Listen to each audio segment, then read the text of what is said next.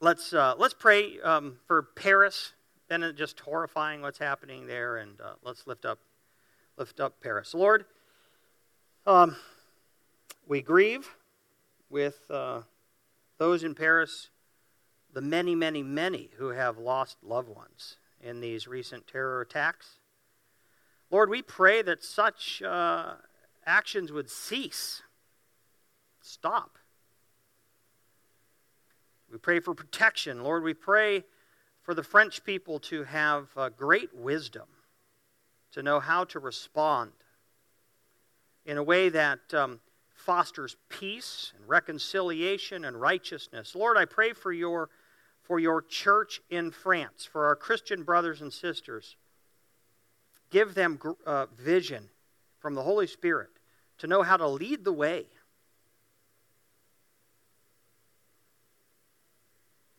Pray this in, in uh, your mighty name, Lord Jesus. Amen. So today, uh, we're concluding this world religion series. Don't cheer. Uh, for some, I think you're probably like, finally, let's get back talking about Jesus. We're going to talk about Jesus today. Preach the Bible.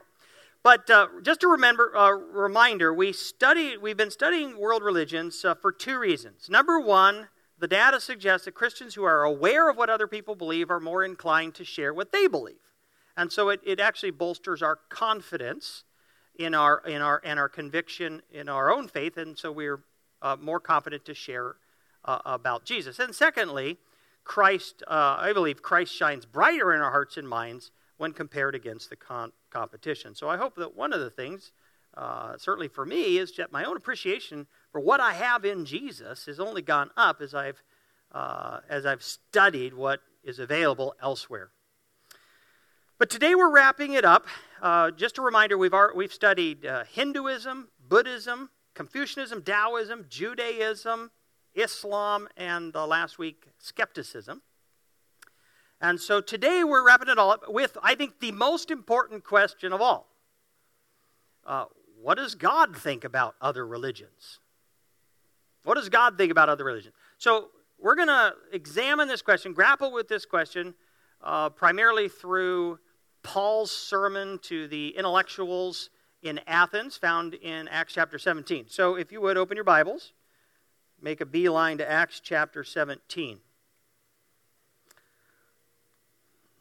Here's the setting Paul the Apostle traveling around the then known world, uh, preaching the good news, announcing that uh, God left heaven in the person of Jesus Christ, and he willingly went to the cross and he died to pay the penalty for our sins. But then, three days later, he burst forth from the grave and he ascended into, into heaven where he sits right now on the right hand uh, of the Father. And someday he will return to take back with him to heaven all who in this life repent of their sins and put their faith in Jesus. God has sent a Savior, good news. So he's in Athens, the uh, capital of Greece. He's preaching this in the marketplace, and word of his teaching comes to the Areopagus. The Areopagus, these are the intellectual elites in Athens. In fact, many of them, all they did was get together and talk about ideas. So, hey, there's this new idea being talked about, and so they invite Paul to come share. They're curious people, they want to be in the know. And so, Paul has an opportunity to preach to the Areopagus. And his sermon is recorded for us in Acts chapter 17. I want to pick up about halfway through his sermon. He's been talking about who God is and who we are as uh, image bearers of God. Verse 29, Acts 17. Being then God's offspring, we ought not to think that the divine being is like gold or silver or stone an image formed by the art and imagination of man. The times of ignorance God overlooked, but now he commands all people everywhere to repent, because he has fixed a day on which he will judge the world in righteousness by a man whom he has appointed. And of this he has given assurance to all by raising him from the dead. In these few verses, Paul tells us a lot about God's attitude toward other religions. First thing I want to point out here is that uh, Paul notes that non Christian religions ultimately uh, get it wrong at some point. At some critical point, all other religions inaccurately describe reality. Note his words. We ought not to think that way.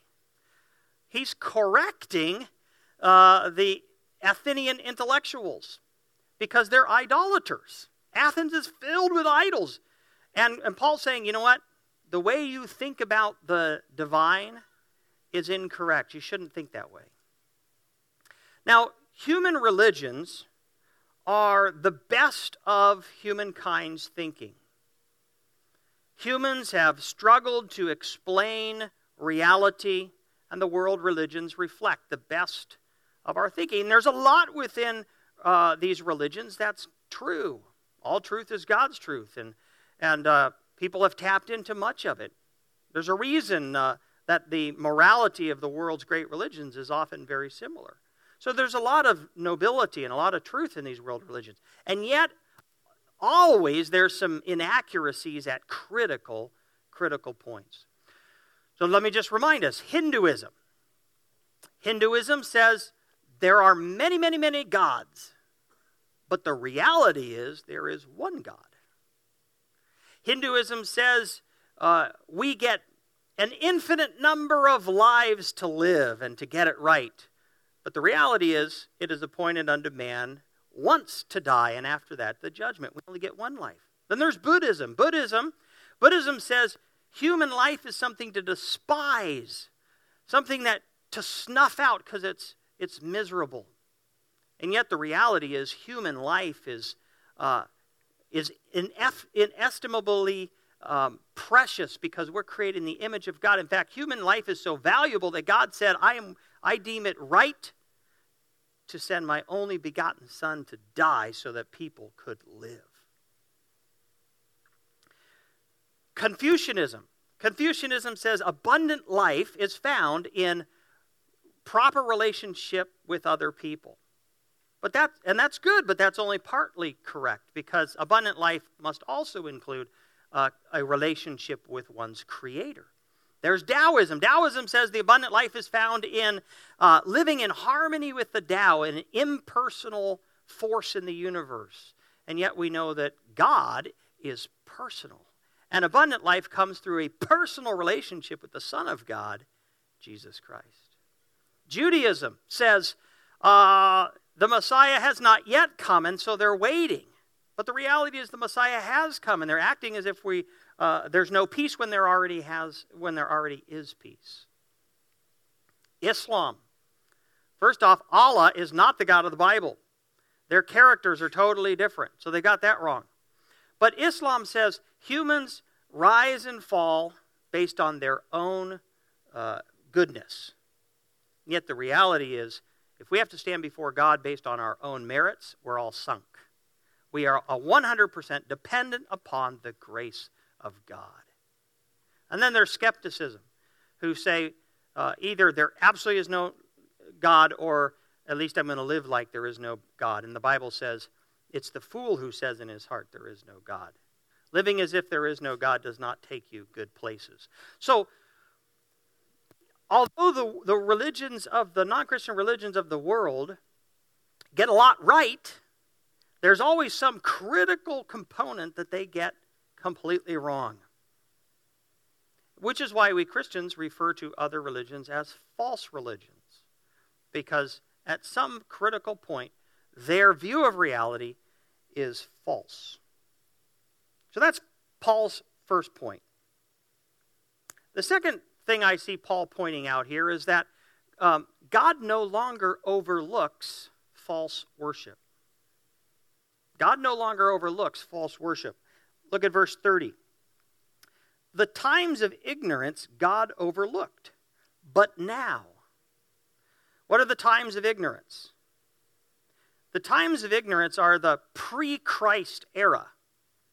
Before God revealed himself in the incarnation of his son Jesus Christ, before the, the gospel went forth, before God uh, revealed to humans his ultimate plan for them, before he sent the Savior.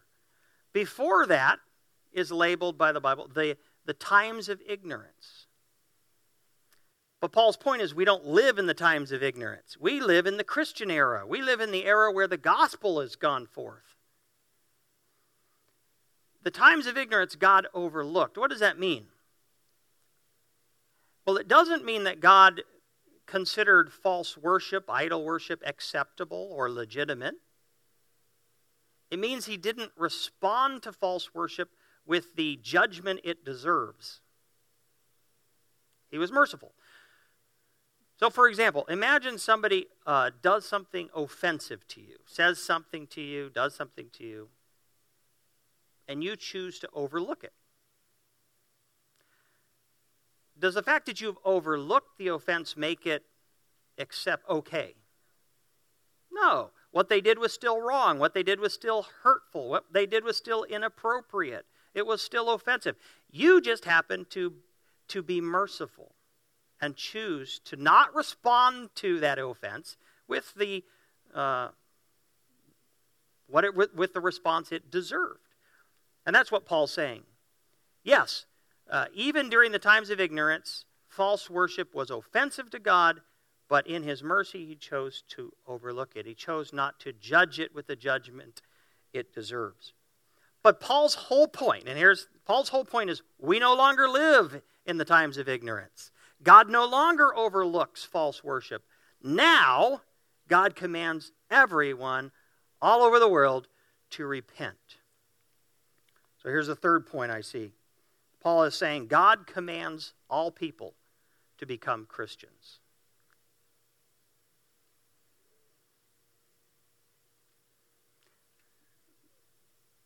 I'll say that again. In our pluralistic society, this is a shocking claim. To many, it's an offensive claim. God commands all people on planet Earth to become Christians. That's what I see Paul saying here. But now he commands all people everywhere to repent. Christianity is not just a Western religion, it is meant to be a world religion. God commands, He doesn't just invite, He doesn't just desire, he commands it. It is the will of God that every man, woman, boy, girl on planet Earth be a follower of Jesus Christ. That is God's command.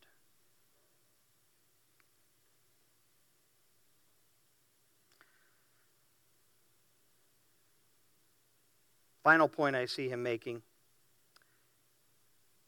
is that non Christians will ultimately have to stand before God on their own merits.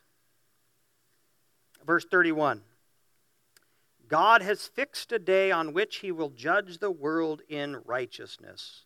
Paul is uh, informing or reminding uh, the Areopagus that there is a day of judgment coming when the righteous judge will hold humans accountable for what they've done. The apostle Paul puts it this way to the Corinthians, 2 Corinthians chapter 5 verse 10. For we must all appear before the judgment seat of Christ, so that each one may receive what is due for what has been done in the body, whether good or evil. God who cares even about the motivations behind our actions, who knows what happens in secret as, as well as in public that God who knows every part of us, everything we've ever, ever thought and done, and the motivations behind it, he will judge that someday. That's what Paul's telling these Athenians. And so here's the question How will you fare? How will I fare on Judgment Day? That's what Paul is asking these, these intellectuals of Athens to consider. How are you going to fare on Judgment Day?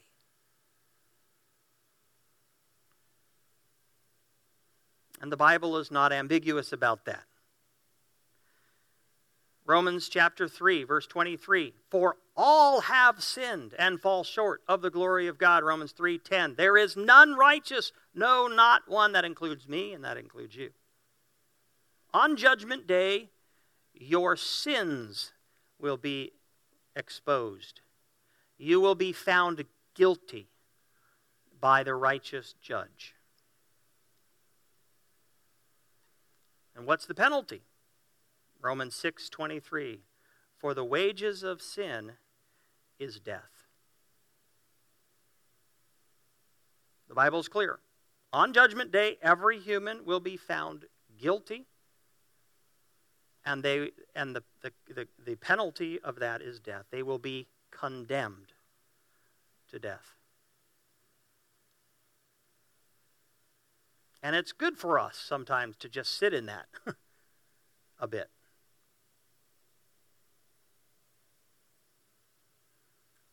Because our mind and heart starts to say, whoa, whoa, whoa. Is there any way out? Is there a way of escape? This is a, this is a dire forecast of my future. And that's why Paul is in Athens. And that's why Clearwater Church exists, because we've got good news to proclaim. The good news is there is a way out. There is a Savior. There is salvation that is possible. John chapter 3, verse 16. Most famous verse in the whole Bible for good reason.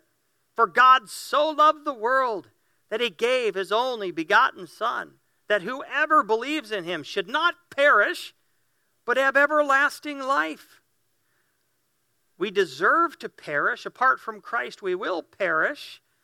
But we don't have to perish because God has sent a Savior, Jesus Christ.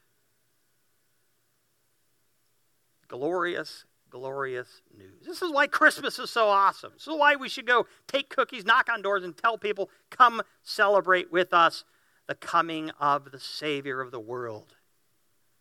Apart from Him, wow, we're doomed. John 3:36. Whoever believes in the Son has eternal life. What a promise. Whoever believes in the Son has eternal life.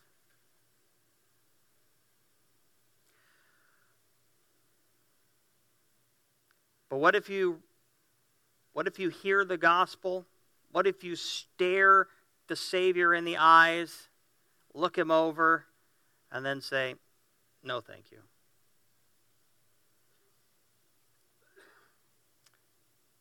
John 3 18. Whoever believes in him is not condemned. Glory. But whoever does not believe is condemned already because he has not believed in the name of the only Son of God. Why does it say condemned already? What it's saying is if you don't believe in Jesus, if you don't receive God's Savior, then you're going to face judgment on your own, standing on your own merits, and it will be condemnation. That's what God has said. But it doesn't have to be that way. Whoever believes in him is not condemned. That's, that's what's available to you salvation. But whoever does not believe is condemned already because he has not believed in the name of the only Son of God.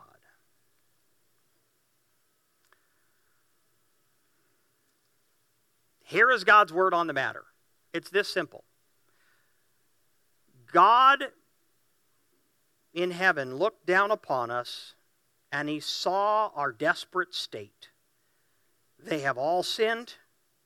My righteous judgment upon them is death. And then God said, But I have mercy upon them. I don't want that for them. I want them to live. I will come down out of heaven in the person of Jesus Christ, and I will die in their place. I'll take the punishment for their sins upon myself so that they have a way of escape, so that they can live. The Bible says, by his stripes we are healed. Why did Jesus hang upon the cross? It was not his, he wasn't failing. It wasn't just to, uh, to have a, show us a good example of enduring suffering. He went to the cross for a purpose so that you and I wouldn't have to die. He died that we might live.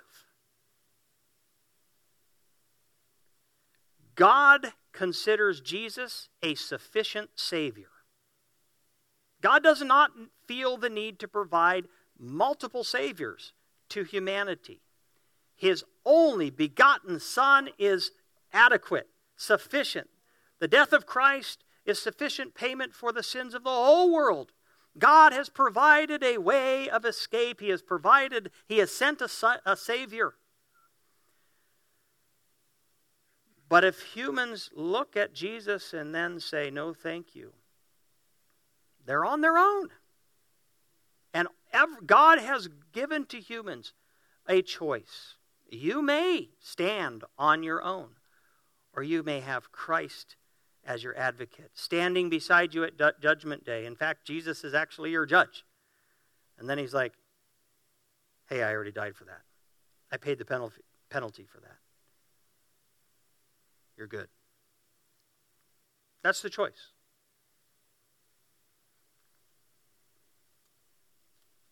God has provided one Savior. This is why, this is why Jesus says, I am the way, the truth, and the life.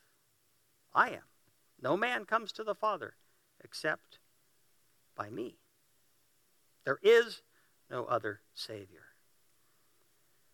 We hear today, some people think that what God cares about is sincerity. And He doesn't care about what religion you practice just as long as you're sincere and He sees your sincerity and He will respond to your sincerity. That is not biblical at all. It's not about your sincerity, it's about whether or not the blood of Jesus covers your sins. And the Bible makes it very clear how that happens.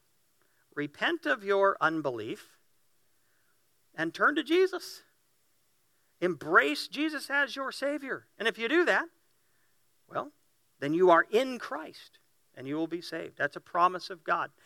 The question about what about the person who has not yet heard the gospel? What about those who are too young to understand or those who have uh, mental deficiencies and can't understand? I'm not talking about those people. Those are legitimate, those are legitimate questions.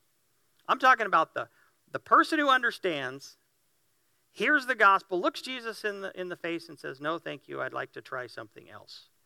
The Bible gives absolutely no uh, hope for those people. We certainly can't proclaim any hope. He who does not believe stands condemned already.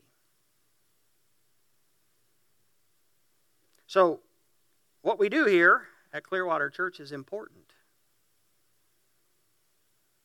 We, we are appealing. The Bible says that we appeal on God's behalf. Be reconciled to God. You do that out in, uh, in your family circles, in your friendship circles, at your workplace. Uh, you, you are an ambassador of God, inviting people to be reconciled to God through faith in His Son, Jesus Christ. It's a, it's a wonderful privilege that we have, a, a, a privilege and a responsibility. So I want, to, invite Rob and the worship team back. We're going to um, sing Behold Our God. It's been our theme song for this series. And then we're going to take communion. And I want to just tell you, I'm going to give you an opportunity right before we take communion to give your life to Jesus. If you're not a Christian and you want to become a Christian today, you can. It's just a decision you can make. And I'm going to challenge you to do that. And then invite you to uh, take communion uh, as your first act of faith.